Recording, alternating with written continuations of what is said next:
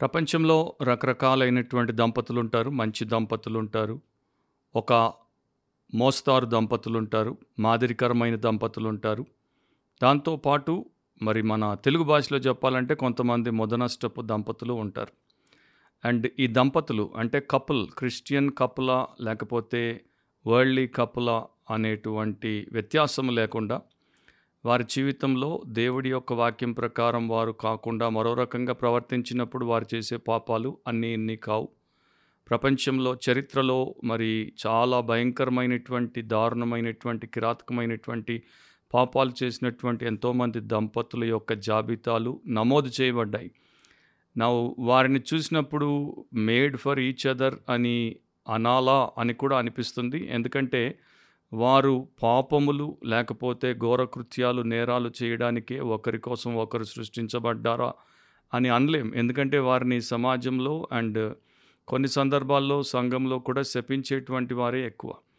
And ఈ మధ్య కాలంలో మన దేశంలోనే ఈ నెలలోనే పంజాబ్ పోలీసులు ఒక దంపతులను అరెస్ట్ చేశారు. బహుశా మీరు కూడా న్యూస్ పేపర్లో చదివి ఉంటారు లేకపోతే న్యూస్లో చూసుంటారు. ఆమె పేరు మందీప్ కౌర్ ఆమెను డాకు హసీనా అని కూడా అంటారు. ఆమె భర్త పేరు జస్విందర్ సింగ్. ఈమె చాలా తెలివితేటలతో చాకచత్యాన్ని ఉపయోగించి ఒక cash management company CMS securities అనే కంపెనీ నుండి eight point four nine crore ఎనిమిది కోట్ల నలభై తొమ్మిది లక్షల రూపాయలు కొట్టేసింది దోచుకుంది. తర్వాత తన భర్తతో కలిసి ఆ డబ్బును తీసుకుని పారిపోతుంది. నా వీరు దొంగలు దోపిడీదారులు భార్యాభర్తలు ఇద్దరు కూడా నేర ప్రవృత్తి కలిగి నేరం చేశారు. కాకపోతే వారు పారిపోతున్నప్పుడు నేపాల్కి పారిపోదాం అనుకున్నారు. పారిపోతున్నప్పుడు మధ్యలో ఉత్తరాఖండ్ అనేటువంటి ఒక రాష్ట్రంలో వారి యొక్క వీరు సిక్కు మతస్థులు కనుక సిక్కు మతానికి సంబంధించినటువంటి ఒక గురుద్వారా అక్కడ ఉంది హేమ్కుంద్ సాహిబ్ అనేటువంటి గురుద్వారా. సో పాపం చేసి పోతూ పోతూ మధ్యలో ఆగి ప్రార్థన చేసి పోదామని చెప్పేసి ఆ యొక్క గురుద్వారా దగ్గరికి వచ్చారు. సో పోలీసులు వీరిని ట్రేస్ చేస్తున్నారు కనుక వీరు ఈ రూట్లో పోతున్నారని తెలుసుకున్న తర్వాత పోలీసులు చాలా తెలివితో అక్కడ ఒక పథకాన్ని పెట్టారు. అక్కడికి వచ్చేటువంటి ఈ మతానికి సంబంధించినటువంటి వారు సందర్శకులు ఆ యొక్క గురుద్వారాకు వచ్చేటువంటి వారందరికీ ఉచితముగా పది రూపాయల ఫ్రూటీని పంచుతున్నారు. సో వీళ్ళిద్దరు ముఖాలకి మాస్కులు పెట్టుకొని చాలా జాగ్రత్తగా కవరప్ చేసుకుని వచ్చారు. కానీ ఎప్పుడైతే పది రూపాయల ఫ్రూటీ ఉచితంగా దొరుకుతుందని విన్నారో కోట్లు కొట్టేసినటువంటి వాళ్ళు దానికోసం వచ్చి లైన్లో నిలబడి ఫ్రూటీ తీసుకున్నారు. దాన్ని తాగడానికి మొక్కం మీద ఉన్నటువంటి ముసుగులు తొలగించినప్పుడు పోలీసులు చాలా జాగ్రత్తగా గుర్తించేశారు. కానీ వెంటనే అరెస్ట్ చేయకుండా లోపలికి పోయి గురుద్వారాలో వారి యొక్క సిక్కు మత ప్రార్థన చేయించుకుని బయటకు వచ్చినప్పుడు అరెస్ట్ చేశారు.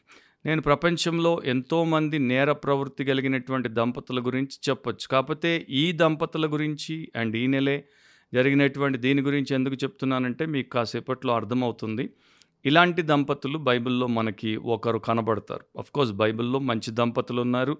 అండ్ చాలా దారుణమైన పాపిస్టి దంపతులు కూడా మనకు కనపడతారు. బైబిల్ జాగ్రత్తగా చదివేటువంటి వారికి ఈ పాటికి తెలుసు. అయితే ఇలాంటి దంపతులు బయట సమాజంలోనే కాదు క్రైస్తవ సంఘంలో ఉండుట దురదృష్టకరం విషాదకరం. బిబ్లికలీ స్పీకింగ్ వాక్యానుసారంగా మాట్లాడితే అనే క్రిస్టియన్ పాడ్కాస్ట్కి మన ప్రభు రక్షకుడు అండ్ పరిశుద్ధుడైన యేసుక్రీస్తు అతి శ్రేష్టమైన నామమున మీలో ప్రతి ఒక్కరికి స్వాగతం. ప్రతి వారం మనం దేవుడి వాక్యం నుండి జీవానికి భక్తికి అంటే వాక్యంలో దేవుడు నిర్దేశించిన రీతిలో కావలసిన సత్యములు తెలుసుకుంటున్నాం నేర్చుకుంటున్నాం. దాని ప్రకారము నడుచుకోవడానికి దేవుడి కృపను పొందుతున్నాం. అలాంటి కృపలో కొనసాగుతూ ఈరోజు మన యొక్క ఎపిసోడ్లో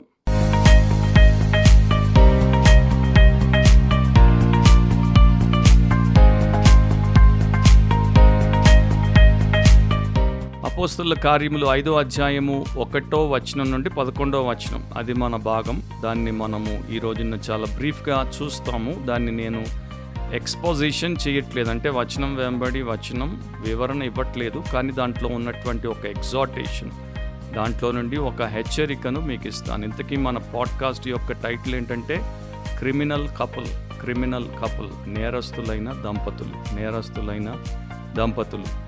ఆది సంఘాన్ని దేవుడు ప్రారంభించాడు. అద్భుతంగా అమోఘంగా అది అభివృద్ధి చెందుతోంది. అనేక ఆత్మలు రక్షించబడుతున్నాయి.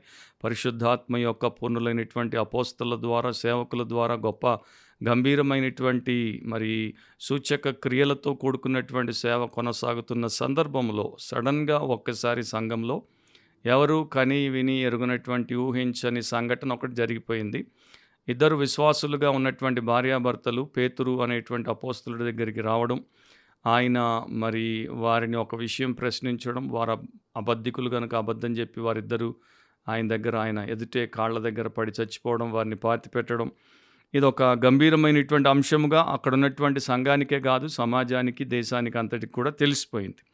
నా ఈ దంపతుల పేర్లు మనకి తెలుసు. అనన్య సపీరా.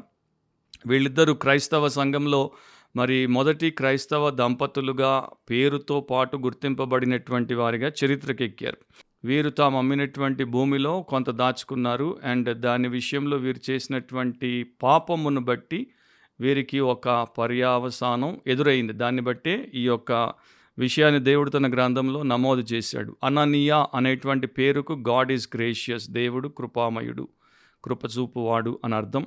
సపీరా అనేటువంటి పేరుకు బ్యూటిఫుల్ అందమైన సౌందర్యమైన అని అర్థం. సో వీళ్ళిద్దరికీ యేసుక్రీస్తు ప్రభు యొక్క సువార్త వినబడినప్పుడు వీరిద్దరు కూడా ప్రభునందు విశ్వాసం ఉంచినటువంటి వారిగా ముందుకొచ్చారు సంఘంలో చేర్చబడ్డారు. వీరిద్దరూ మేము దేవుడి కృపను పొందుకున్నామనేటువంటి ఒక సాక్ష్యాన్ని ఇచ్చారు. వీరిద్దరి జీవితం క్రీస్తునందు చాలా అందమైనదిగా మరి అద్భుతమైనటువంటి సౌందర్యవంతమైనదిగా ఉండాల్సింది. కానీ వీరి జీవితము చాలా వికారముగా ఉండింది. కనుకనే వీరు చాలా వికారమైనటువంటి రీతిలో చచ్చిపోయి సమాజము సంఘం నుండి వెళ్ళిపోవాల్సి వచ్చింది. వీళ్ళిద్దరూ పాపం చేసే విషయంలో అండ్ చెడు చేసేటువంటి విషయంలో చాలా అద్భుతమైనటువంటి జంట జోడీ అంటే అట్లా ఉండాలి అన్నట్టుగా ఇద్దరు ఉన్నారు. ఒకే మనసు ఒకే మార్గం అండ్ ఒకే ధ్యేయం ఒకే గురిలాగా వీరి జీవితం మనకు కనపడుతుంది. కాకపోతే వీరు చేసినటువంటి విషయాన్ని దేవుడు ఇష్టపడలేదు.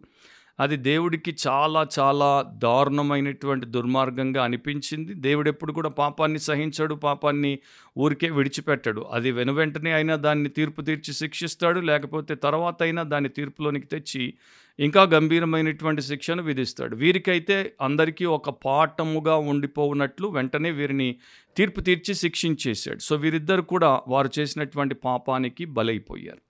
సో అక్కడ ఉన్నటువంటి కొన్ని విషయాలు మనం చూసుకుంటూ పోతే అపోస్తల కార్యములు ఐదో అధ్యాయం ఒకటి రెండు వచనాల్లో అననీయ అను ఒక మనుష్యుడు తన భార్య అయిన సపీరాతో ఏకమై పొలం అమ్మెను భార్య ఎరుకనే వాడు దాని వెలలో కొంత దాచుకొని కొంత తెచ్చి అపోస్తల పాదముల యొద్ద పెట్టాను. సో ఆయన తన భార్యతో ఏకమై ఒక పొలాన్ని అమ్మాడు. దాంట్లో వచ్చినటువంటి డబ్బులో కొంత తీసుకొని దాచిపెట్టుకున్నాడు. కానీ మొత్తం అమ్మిన మొత్తం అంతా కూడా తీసుకుని వచ్చి ఇస్తున్నట్టు అపోస్తల పాదముల దగ్గర దాన్ని పెట్టాడు.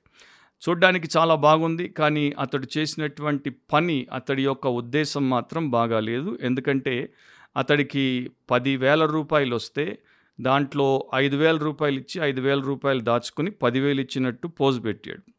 నవిది తన భార్యతో ఏకమై చేశాడు తన భార్య యొక్క ఎరుకనే చేశాడు. అంటే అతడు తప్పు చేస్తున్నాడు అని ఆమెకు తెలుసు అతడు మోసం చేస్తున్నాడు అని ఆమెకు తెలుసు అతడు అబద్ధికుడు వేషధారి అని ఆమెకు తెలుసు ఆమె అతడిని ఆపు చేయకుండా ఆమె కూడా దాంట్లో మరి మోసకత్తగా అబద్ధికురాలిగా వేషధారిగా మారి ఇద్దరు కలిసి ఆ కుట్రలో భాగస్వాములై మరి అపోస్తలను దేవుడి యొక్క అపోస్తలను మోసగించారు. సో ఇది ఒక ఖచ్చితమైనటువంటి డెలిబరేట్ డిసెప్షన్ అంటే తెలిసి తెలిసి చేసినటువంటి మోసం.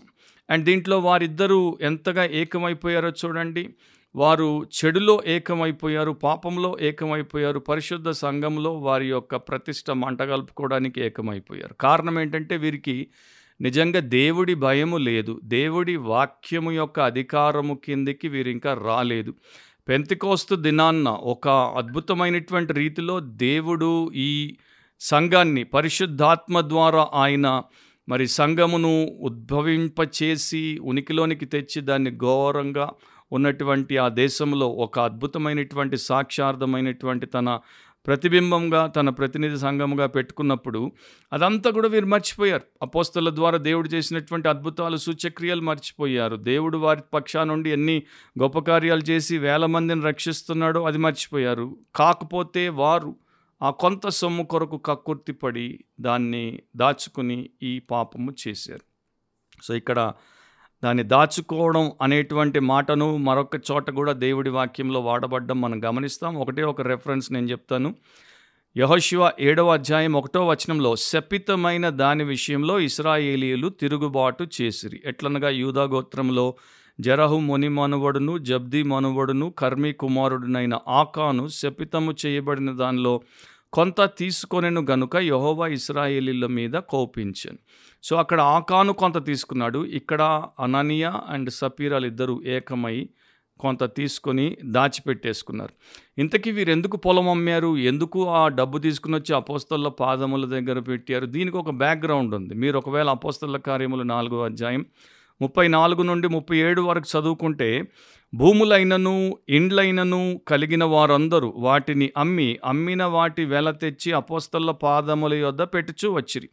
వారు ప్రతివానికి వాని వాని అక్కర కొలది పంచిపెట్టిరు గనుక వారిలో ఎవనికిని కొదువ లేకపోయాను. కుప్రలో పుట్టిన లేవీయుడగు యోసేపు అను ఒకడుండెను. ఇతనికి అపోస్తళ్ళు హెచ్చరిక పుత్రుడు అని అర్థమిచ్చు బర్నబా అను పేరు పెట్టి ఉండిరి. ఇతడు భూమి గలవాడై ఉండి దానిని అమ్మి దాన్ని వెల తెచ్చి అపోస్తల పాదముల యొద్ద పెట్టాను. సో ఇది వారు కమ్యూనిటీ ఆఫ్ బిలీవర్స్ అట్లా చేస్తున్నప్పుడు అండ్ బర్నబా లాంటి ఒక లేవీయుడు ఆ పని చేసినప్పుడు అతనికి చాలా గౌరవం వచ్చింది. అతన్ని చాలామంది ప్రశంసించారు. అయ్యా మీరు మీకున్నదంతా కూడా అమ్మేసి దేవుడికి సంఘానికి సేవకి ఇచ్చేశారు అని అతడు ఘనత పొందాడు కనుక దాన్ని చూడగానే వీరికి కూడా అనిపించింది. మనం కూడా ఇదే పని చేస్తే మనల్ని కూడా అందరూ మెచ్చుకుంటారు మనల్ని కూడా ఘనపరుస్తారు మనం కూడా పేరు మోయొచ్చు అని చెప్పి అతడి మంచి ఉద్దేశంతో చేసినటువంటి పనిని వీరు చెడు ఉద్దేశంతో చేయబోయారు. సో వీరు పొలం అమ్మారు చాలా డబ్బు వచ్చింది డబ్బు వచ్చిన తర్వాత వీరు దాంట్లో కొంత దాచుకున్నారు. అది తెచ్చి అపోస్తల పాదముల దగ్గర పెట్టారు. బయట నుండి చూస్తే పైనుండి చూస్తే బర్ణబా అండ్ అననీయ సపీరాలు ఇద్దరు కూడా పరిశుద్ధులుగా ఇద్దరు కూడా చాలా గొప్ప త్యాగపూరితమైనటువంటి విశ్వాసులుగానే కనపడతారు. కానీ బర్ణబా నూటికి నూరు శాతం తెచ్చిచ్చాడు. స్వచ్ఛమైన వాడు నిస్వార్థత గలవాడు.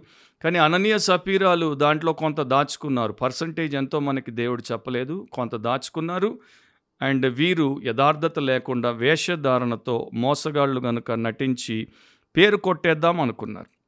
సో వీళ్ళలో మనకేం కనబడుతుందంటే డిజానెస్టీ అవినీతి నిజాయితీ లేనటువంటి తనం కనపడుతుంది డిసీట్ మోసం కనపడుతుంది.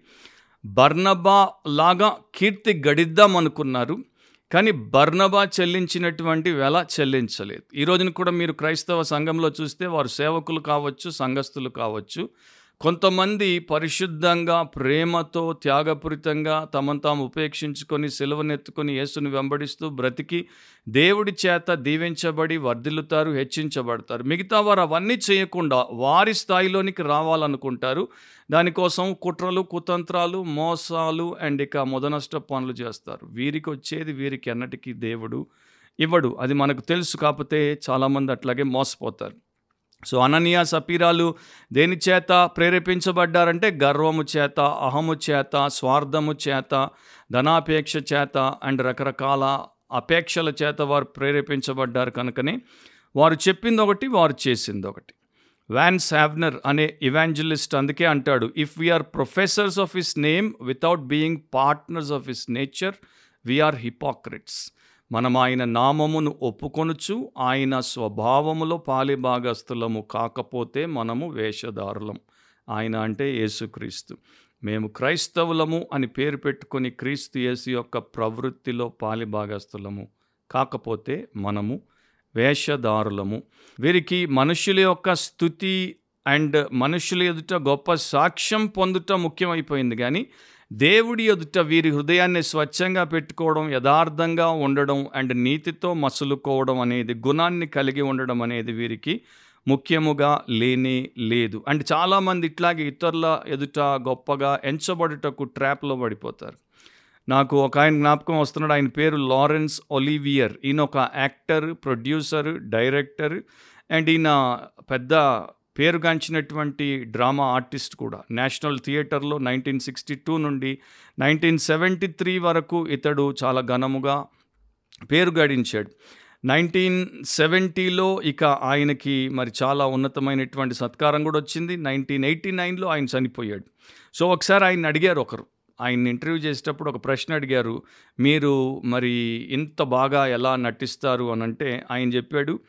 నేను షో ఆఫ్ అనే దానికి చిన్నప్పటి నుండి మరి చాలా ఇష్టముగా పెరిగానంటే చూపించుకోవడం అనేది నాకు ఇష్టం. చాలామందికి కూడా చూపించుకోవడం ఇష్టం కదా రకరకాలుగా వారిని వారు ప్రదర్శనలో పెడుతుంటారు సో ఈ షో ఆఫ్ అనేది నాకు ఇష్టం. అయితే ఒక మాట ఇక్కడ చెప్పాలి. క్రిస్టియన్స్ షో ఆఫ్ క్రీచర్స్ కాదు. క్రైస్తవులు చూపించుకునేటువంటి జీవులు కారు. ఎందుకంటే దేవుడే తను తాను అంత గొప్పవాడై ఉండి కూడా అన్నీ ఉండి కూడా చూపించుకునే ప్రయత్నము చేయలేదు దాచుకున్నాడు.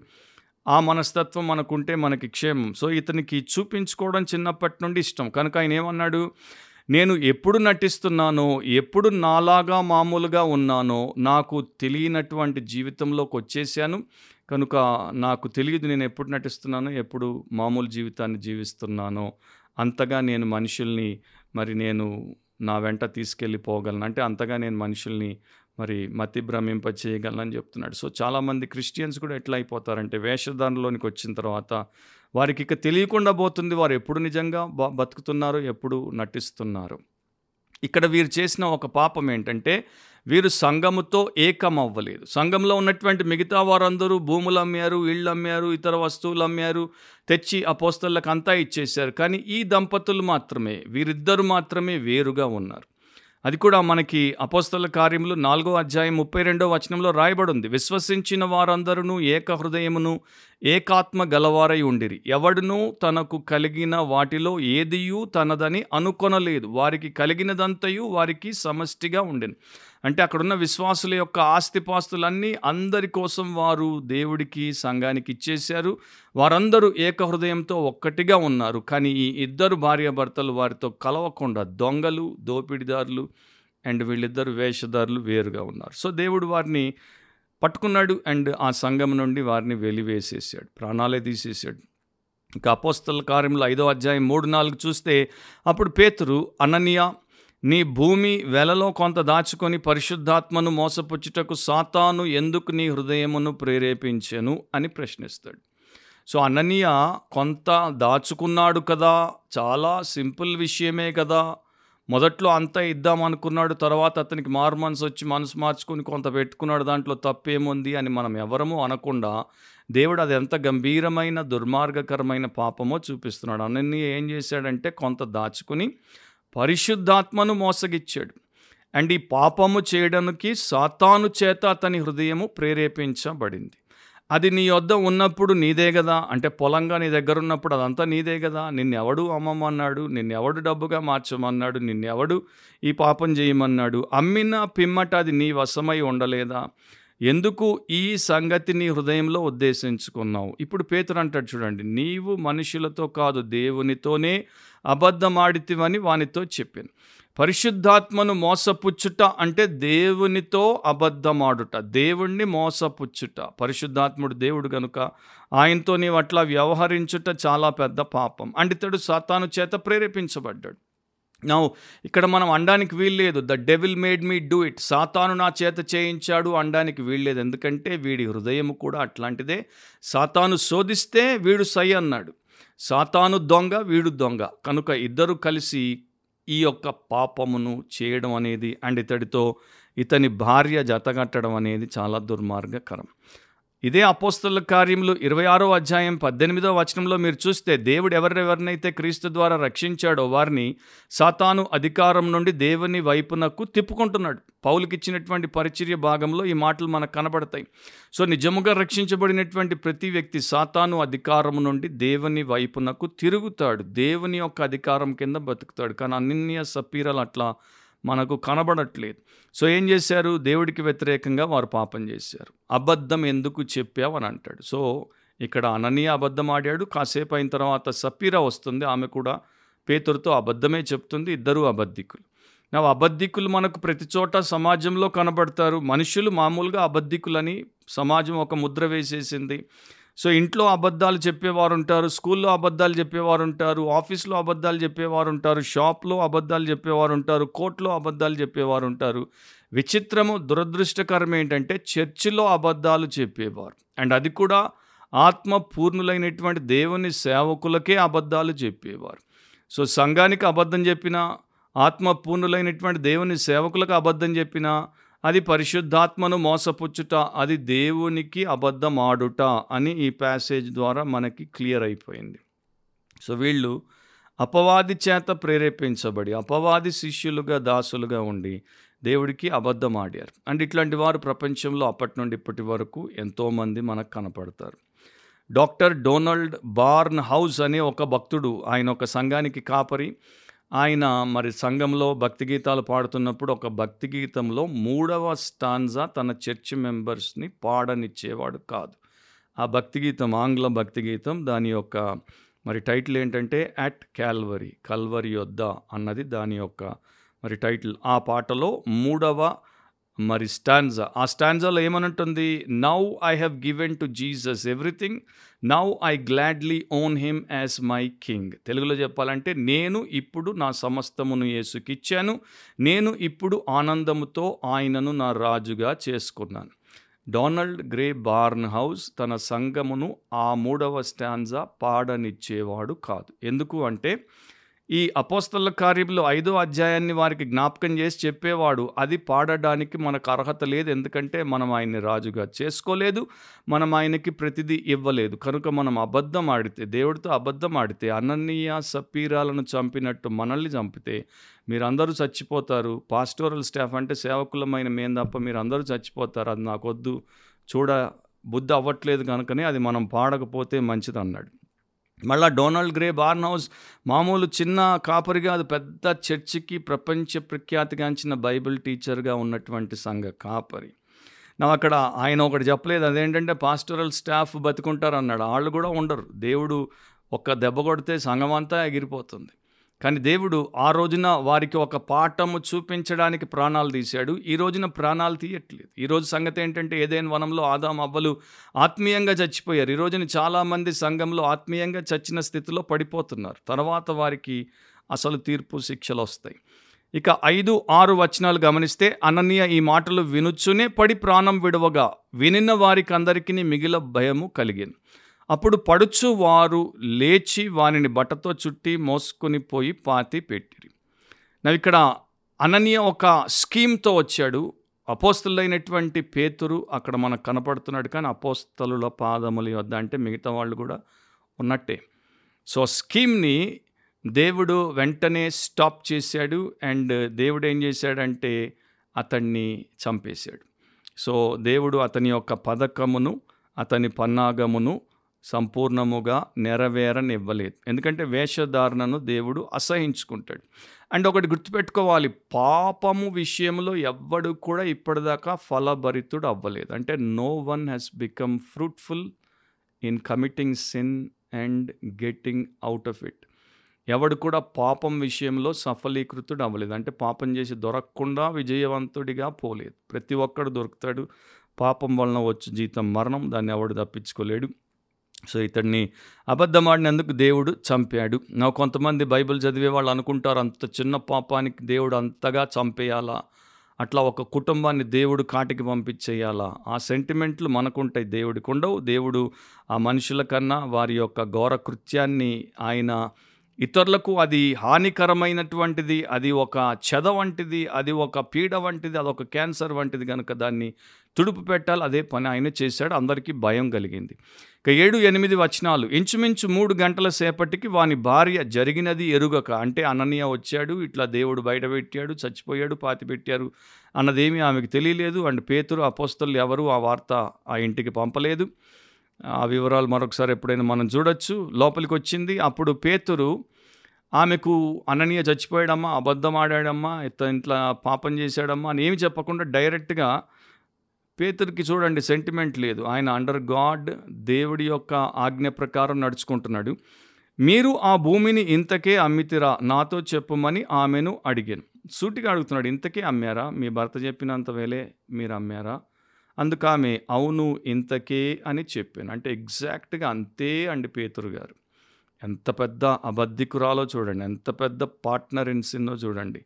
సో మూడు గంటల తర్వాత ఆమెను పేతురు ముఖాముఖిగా ఎదుర్కొన్నప్పుడు కాన్ఫ్రాంట్ చేసినప్పుడు ఆమె కూడా పెద్ద అబద్ధికురాలని దొరికిపోయింది. సో సమ్టైమ్స్ దేవుని సేవకులు ఆ యొక్క సంఘస్థులను ముఖాముఖిగా కాన్ఫ్రాంట్ చేయాలి. ఇది దేవుడు పెట్టినటువంటి క్రమం దేవుడు పెట్టినటువంటి నియమం.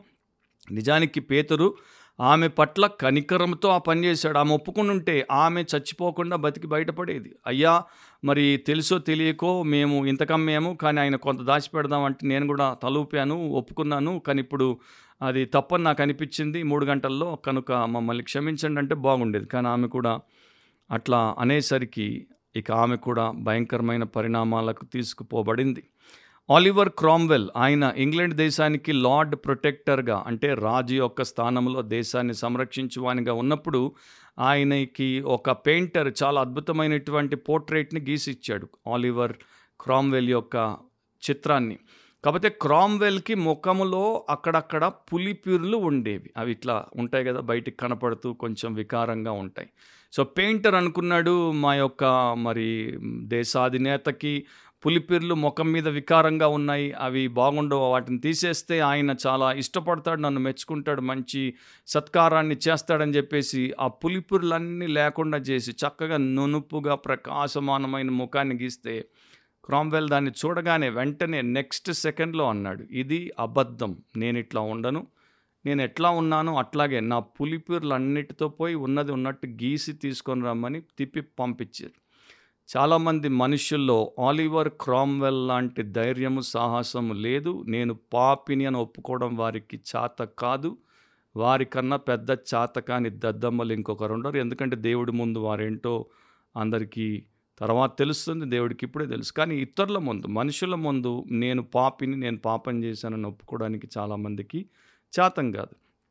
అలాగే వీరు కూడా దొరికిపోయారు. మనము ఆలివర్ క్రామ్వెల్ లాగా ఉండాలి. అవును నాలో ఎన్నో లోపాలు ఉన్నాయి నాలో ఎన్నో పాపాలు ఉన్నాయి దేవుడికి అన్నీ తెలుసు. మీకు అన్నీ తెలియకపోవచ్చు. ఈ విషయంలో నేను ఈ పాపం చేశాను. కనుక నేను ఈ విషయంలో ద్రోహిని ఈ విషయంలో దోషిని అని చెప్పుకునేటువంటి ధైర్యం ఉంటే అట్లాంటి వారు క్రైస్తవ్యంలో ఎదుగుతారు.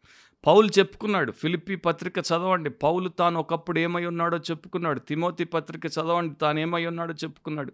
మనలో ఏ ఒక్కరు పౌలుతో సరితూగేటువంటి స్థాయిలో లేనే లేరు రానే రారు. సో ఇక అపోస్తల కార్యములు ఐదో అధ్యాయం తొమ్మిదో వచనాన్ని చూస్తే అందుకు పేతురు అంటాడు ప్రభు యొక్క ఆత్మను శోధించుటకు మీరెందుకు ఏకీభవించితిరి? నా అక్కడ ప్రభు ఆత్మను నీవు మోసగించావు దేవుడితో అబద్ధమాడావని భర్తనన్నాడు ఇప్పుడు భార్యతో అంటున్నాడు ప్రభు యొక్క ఆత్మను శోధించుటకు టెస్ట్ చేయడానికి మీరిద్దరూ ఎందుకు ఏకీభవించారు? సో ఇద్దరు ఎంత పెద్ద పాపం చేశారంటే దేవుడినే మీరు పరీక్షించబోయారు. నా దేవుడికే మీరు పరీక్ష పెడితే దేవుడు పాస్ అవ్వడా? మీరు ఖచ్చితంగా ఫెయిల్ అయిపోతారు. ఇదిగో నీ పెనిమిటిని పాతిపెట్టిన వారి పాదములు వాకిటనే ఉన్నవి. వారు నిన్నును మోసుకొని పోవుదురని ఆమెతో చెప్పాను. నౌ పేతురు పరిశుద్ధాత్మ పూర్ణుడైనటువంటి అపోస్తలుడు ఆయన ఎదుట అబద్ధమాడుట ఎంత గంభీరమైనటువంటి విషయం. ఆయనకి మరి దైవ జ్ఞానం పరిశుద్ధాత్మ యొక్క జ్ఞానం ఉంది. ఆయనకి దేవుడు దాన్ని చూపించేశాడు కనుక ఆమెను కూడా అలాగే మరి సాగనంపేశాడు. అండ్ ఇక్కడ సింపుల్గా ఈ మోసం వెనుక ఉన్న ప్రేరేపణ ఇప్పుడైనా చెప్తుందేమో అని చూశాడు కానీ చెప్పలేదు. ఇద్దరు ఒకే రకమైనటువంటి ఏకీభావంలో ఉన్నారు. ఇద్దరు చెడు చేయడానికి పాపం చేయడానికి పూనుకున్నారు. నువ్వు క్రైస్తవ సంఘంలో కూడా రెండు వేల సంవత్సరాల చరిత్రలో మీరు చూస్తే ప్రపంచవ్యాప్తంగా ఇట్లాంటి క్రిమినల్ కపుల్స్ ఎంతోమంది మనకు కనపడతారు. అంటే నేరస్తులైనటువంటి దంపతులు ఎంతోమంది చరిత్రకి ఎక్కారు దీంట్లో సేవకులు అంటే పాస్టర్ పాస్టర్ భార్య లేకపోతే మెంబర్ మెంబర్ భార్య లేకపోతే మెంబర్ మెంబర్ భర్తలు ఉన్నారు. అట్లాంటి నేరస్తులైనటువంటి దంపతులు చాలామంది ఉన్నారు. నిజంగా క్రైస్తవ దంపతులు అట్లా ఉండకూడదు. క్రైస్తవ భార్యలు తమ భర్తలు పాపము చేస్తున్నారు అని తెలుసుకున్నప్పుడు చూస్తూ వారితో సహకరించకూడదు. వారికి సపోర్ట్నివ్వకూడదు.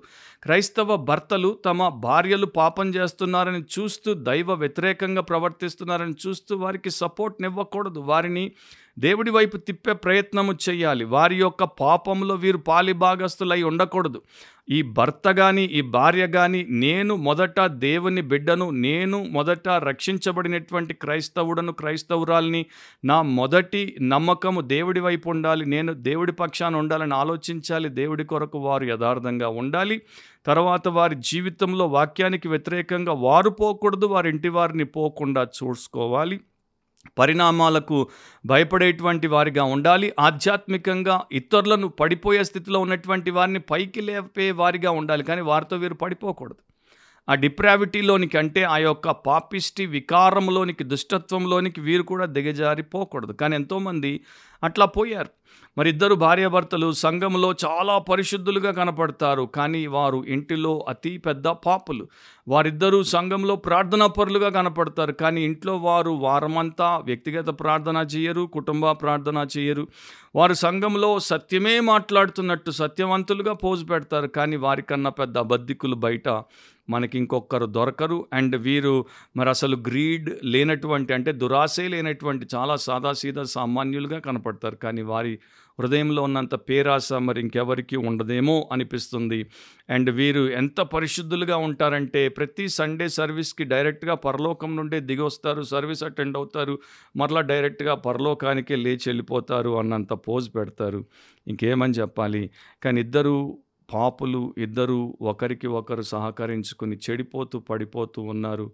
ఒక రోజున దేవుడి యొక్క శిక్షకు గురవుతారనేది గమనించట్లేదు. ఐదు పదిలో గమనిస్తే వెంటనే ఆమె అతని పాదముల యొద్ద పడి ప్రాణం విడిచాను. ఆ పడుచువారు లోపలికి వచ్చి ఆమె చనిపోయినది చూచి ఆమెను మోసుకొని పోయి ఆమె పెనిమిటి యొద్ద పాతిపెట్టిరు. సో దేవుడి యొక్క తీర్పు వస్తే శిక్ష వస్తే వెను వెంటనే వస్తుంది అండ్ అది చాలా గంభీరముగా ఉంటుంది. అండ్ సమ్ టైమ్స్ తర్వాత దేవుడు ఇంకా గంభీరమైన శిక్ష విధించుటకు తీర్పును ఆపి పెడతాడు. కాబట్టి ఎవరు కూడా పాపములో కొనసాగి మేధావులుగా లేకపోతే జ్ఞానులుగా మనకు కనబడరు. పాపంలో కొనసాగే వారు కూలిపోతారు. వారికన్నా పెద్ద మూర్ఖులు ఇంకొకరు ఉండరు అయితే మన పాపం ఒప్పుకుంటే దాన్ని విడిచిపెడితే పశ్చాత్తాపడితే యేసు పాదాలు పట్టుకుంటే మనం ఎంత పెద్ద పాపం చేసినా క్షమిస్తాడు ఆయన మనల్ని కనికరిస్తాడు మన పాపమును తన రక్తములో కడిగి పవిత్రపరుస్తాడు మనల్ని రక్షిస్తాడు అండ్ రక్షించబడినటువంటి వారు విశ్వాసులు పాపంలో పడితే వారిని తన రక్తముతోనే కాదు తన వాక్యపను ఉదకముతో కూడా శుద్ధి చేసి ఆత్మ ద్వారా పవిత్రపరిచి వారిని స్థిరపరుస్తాడు. నో పీటర్ సంగతి ఆలోచించండి అపోస్తల సంగతి ఆలోచించండి. వారి ఎదుట సంఘము మరి మరణంలో ఉన్నటువంటి వారందరూ క్రీస్తు చేత బ్రతికింపబడి జీవము గల దేవుని సంఘంలో పాలిభాగస్తులు అవుతున్నటువంటి సమయంలో ఇద్దరు సడన్గా ఒక భర్త ఒక భార్య వచ్చి ఇట్లా పాపంలో దొరికిపోయి పడి చచ్చిపోయి వారిని తీసుకెళ్ళి పాతి పెట్టాల్సి వస్తే పేతురు హృదయానికి ఎంత బాధ అనిపించి ఉంటుంది. అనవసరంగా చచ్చారు కదా అనవసరంగా చెడ్డ పేరు తెచ్చారు కదా అనవసరంగా మాకు ఈ ఆయాసాన్ని విడిచిపెట్టారు కదా అని ఎంత బాధపడి ఉంటాడో ఆ వివరాలన్నీ బైబిల్లో మనకి రాయబడలేదు. చివరి మాట పదకొండవ వచనం. సంఘమంతటికి ఈ సంగతులు విన్న వారికి అందరికీ మిగుల భయము కలిగాను. ఫస్ట్ టైం అపోస్తల కార్యముల్లో లూకా అనేటువంటి రచయిత గ్రంథకర్త ఎక్లేసియా అనే పేరు చర్చ్ లేక సంఘం అనే పేరు ఇక్కడ వాడాడు. సంఘమంతటికి వీళ్ళిద్దరూ పడి చచ్చిపోయి వీరి యొక్క అసలు సంగతి వేషధారణ బయటపడినప్పుడు భయం వేసింది అమ్మో దేవుడితో వ్యవహారం ఇట్లా ఉండకూడదు అని చెప్పి అండ్ సమాజంలో ఉన్నటువంటి వారికి ఈ సంగతులు ఎవరెవరు విన్నారో వారందరికీ కూడా మిగుల భయము కలిగింది. సో వారి పాపము అననీయ సపీరాల పాపము దేవుడికి వ్యతిరేకంగా అపోస్తలకు వ్యతిరేకంగా ఆ సంఘానికి వ్యతిరేకంగా అండ్ వారి యొక్క ఫాల్స్హుడ్ అంటే వారిలో ఉన్నటువంటి ఆ యొక్క నకిలీతనం వారి సహవాసాన్ని పాడు చేసేదిగా మనకి ఇక్కడ ఉంది. So devilish deception in the church brought divine discipline సాతానీయమైనటువంటి మోసము సంఘంలో జరిగినప్పుడు వెంటనే దేవుడు క్రమశిక్షణలో పెట్టి దాన్ని తుడిపేశాడు. నా జ్ఞాపకం వస్తుంది హావర్డ్ కార్టర్ అండ్ ఆయన యొక్క అసోసియేట్స్ ఈజిప్ట్లో తవ్వకాలు చేస్తున్నప్పుడు మరి వారు ఒక పిరమిడ్ని మరి దాంట్లోనికి ప్రవేశించి చూసినప్పుడు కింగ్ తుతాంకామున్ అనేటువంటి ప్రముఖ ఈజిప్షియన్ ఫారో యొక్క శవపేటిక దొరికింది. దాన్ని వారు తెరిచినప్పుడు రెండవ శవపేటిక కనబడింది. దాని మీద బంగారు పూత పూయబడింది. దాన్ని తెరిచినప్పుడు మూడవ శవపేటిక కనబడింది. దాంట్లో ఇంకా బంగారముతో స్వచ్ఛమైనటువంటి బంగారముతో తయారై ఉంది దాన్ని తీసినప్పుడు నాలుగవది కనపడింది. దాన్ని ఇంకా చక్కని బంగారముతో దట్టముగా తయారు చేశారు. దాన్ని తెరిచినప్పుడు మరి పైన ఒక బంగారు వస్త్రం ఉంది. అండ్ ఆ యొక్క శవం ముఖం మీద మమ్మీ యొక్క ముఖం మీద బంగారు ఫేస్ మాస్క్ ఉంది. ఆ బంగారు వస్త్రం బంగారు యొక్క ఫేస్ మాస్క్ని అన్ని తీసేసినప్పుడు అక్కడ వారికి కనపడింది ఏంటంటే చాలా కాలంగా పిగిలిపోయి మరి విరిగిపోయి చాలా ష్రింక్ అయినటువంటి అంటే చాలా కుంచుకుపోయినటువంటి ఒక దేహం. వికారమైనటువంటి చూడబుద్ధి కానటువంటి ఒక శవము అట్లా మరి విరిగి చినిగి తర్వాత వికారంగా ఇట్లా కుంచుకుపోయి ఉంది. ఆ శవానికి బంగారు మాస్క్ బంగారు బట్ట బంగారు శవపేటిక అండ్ ఆభరణాలతో దాన్ని కాపిపెట్టారు. సో వేషధారుల జీవితం కూడా అట్లే ఉంటుంది. ఆత్మీయంగా పైకి అంగా రంగ వైభవముగా బంగారముతో కప్పబడినటువంటి వారిగా కనబడతారు. కానీ లోపల వారికి అసలు జీవమే లేదు. వారి ఎక్స్టీరియర్ సూపర్బ్గా ఉంటుంది. కానీ వారి ఇంటీరియర్ చాలా చాలా షాలోగా ఉంటుంది. ఈరోజు మనకి లెసన్ ఏంటంటే మనం ఇట్లాంటి పాపలముగా మారొద్దు. ప్రస్తుతం అట్లాంటి పాపంలో మీరుంటే మనముంటే దాన్ని మనం యథార్థంగా ఒప్పుకొని విడిచిపెట్టి దేవుడి ఎదుట క్షమించబడి శుద్ధి చేయబడి అలాంటి వారిని కూడా హెచ్చరించే వారముగా ఉండటం మంచిది. ఎందుకంటే దేవుడు ఈరోజు ఊరుకున్నాడు అంటే రేపు ఉరుముతాడు అండ్ దేవుడు ఎప్పుడు పాపాన్ని విడిచిపెట్టడు. ఇది ఫర్ ష్యూర్. ఎందుకంటే బైబిల్లో ఎక్కడ చూసినా కూడా పాపాన్ని ఆయన ద్వేషిస్తాడు ధ్వంసం చేస్తాడు. అది మనలో ఉంటే మనకి నాశనం. కనుక దాని నుండి మనం వైదొలిగి ప్రభులో మనం ఉంటే మనకి క్షేమం మేలు. మీరు మీ కుటుంబం ముఖ్యంగా మీరు దంపతులైతే ఇద్దరు ఎప్పుడైనా సరే దేవుడి వాక్యానికి వ్యతిరేకంగా ఎవరు పోయినా వారితో ఉండకండి. దేవుడి పక్షా నుండి వారిని వారించండి హెచ్చరించండి. వారు మీ మాట వినకపోతే సంఘ పెద్దలకు చెప్పండి. సంఘము దాన్ని పరిష్కరించేటట్టు చూసుకోండి. కానీ దాంట్లో ఉండి పతనం అవ్వకండి అలాగే మీరు చేస్తారని ఆశపడుతూ ప్రార్థిస్తూ మీకు ఆ కృపను దేవుడు అనుగ్రహించునుగాక. మరొకసారి బిబ్లికలీ స్పీకింగ్ వాక్యానుసారంగా మాట్లాడితేనే క్రిస్టియన్ పాడ్కాస్ట్లో మనం కలుసుకునేంత వరకు మర్చిపోకండి. వాక్యానుసారంగా ఆలోచించండి వాక్యానుసారంగా కోరుకోండి వాక్యానుసారంగా మాట్లాడండి వాక్యానుసారంగా ప్రవర్తించండి వాక్యానుసారంగా జీవించండి వాక్యానుసారంగా ఉంటే మనలో ఎవరు అననీయ సపీరల్లాగా తయారవ్వరు. వాక్యానుసారంగా ఉండకపోతేనే అట్లాంటి నేర ప్రవృత్తి కలిగిన నేరస్తులైన దంపతులుగా ఎవరైనా ఎప్పుడైనా మారిపోవడానికి పెద్ద సమయం పట్టు. సో మనకి దేవుడు చాలా మేలు చేశాడు. దాన్ని బట్టి దేవుని కృతజ్ఞతలు చెల్లిస్తూ ఆయన పట్ల నమ్మకంగా నిత్యము నిష్ఠతో కొనసాగుదుముగా amen. God bless you all. See you soon. Amen.